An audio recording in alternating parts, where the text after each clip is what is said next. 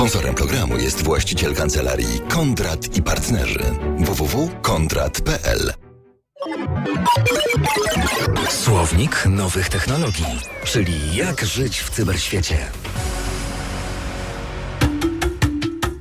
Kontrolowana fuzja termonuklearna to jedna rzecz, która może wywrócić do góry nogami wszystkie pomysły związane z odnawialną energią, ropą naftową i wszystkim, co z energetyką związane w ogóle.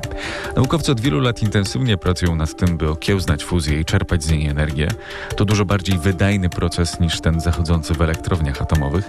To reakcja taka jak te, które zachodzą na Słońcu.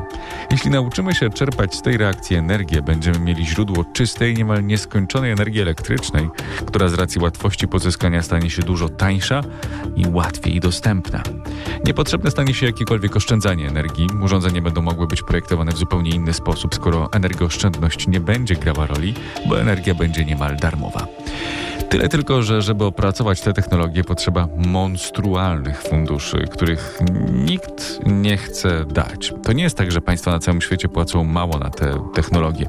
Płacą bardzo dużo, najwięcej z wszystkich dziedzin, ale by możliwe było szybkie jej opracowanie, potrzeba znacznie więcej pieniędzy. Swój reaktor do fuzji nuklearnej zbudowali właśnie Chińczycy. Zacznie działać w przyszłym roku. W jego wnętrzu da się podgrzać plazmę do 200 milionów stopni Celsjusza. Tak zakładają naukowcy. Parametry tokamaka są utajnione, ale cały świat czeka na to, czy rok 2020 będzie zwrotnym, jeśli chodzi o kontrolowaną fuzję. Państwo, które pierwsze ujarzmi tę technologię, może wyprzedzić o kilka długości inne kraje, o ile ochroni swoje osiągnięcia przed ciekawskim wzrokiem szpiegów. Może dlatego powstał też wielki międzynarodowy projekt, bo w celu opracowania technologii syntezy jądrowej Chiny współpracują z Unią Europejską, Stanami Zjednoczonymi, Indiami, Japonią, Kreą Południową i Rosją. Są członkami międzynarodowego eksperymentalnego reaktora termonuklearnego, który w tym roku miał zostać uruchomiony we Francji, ale zapowiada się to raczej na 2025 rok.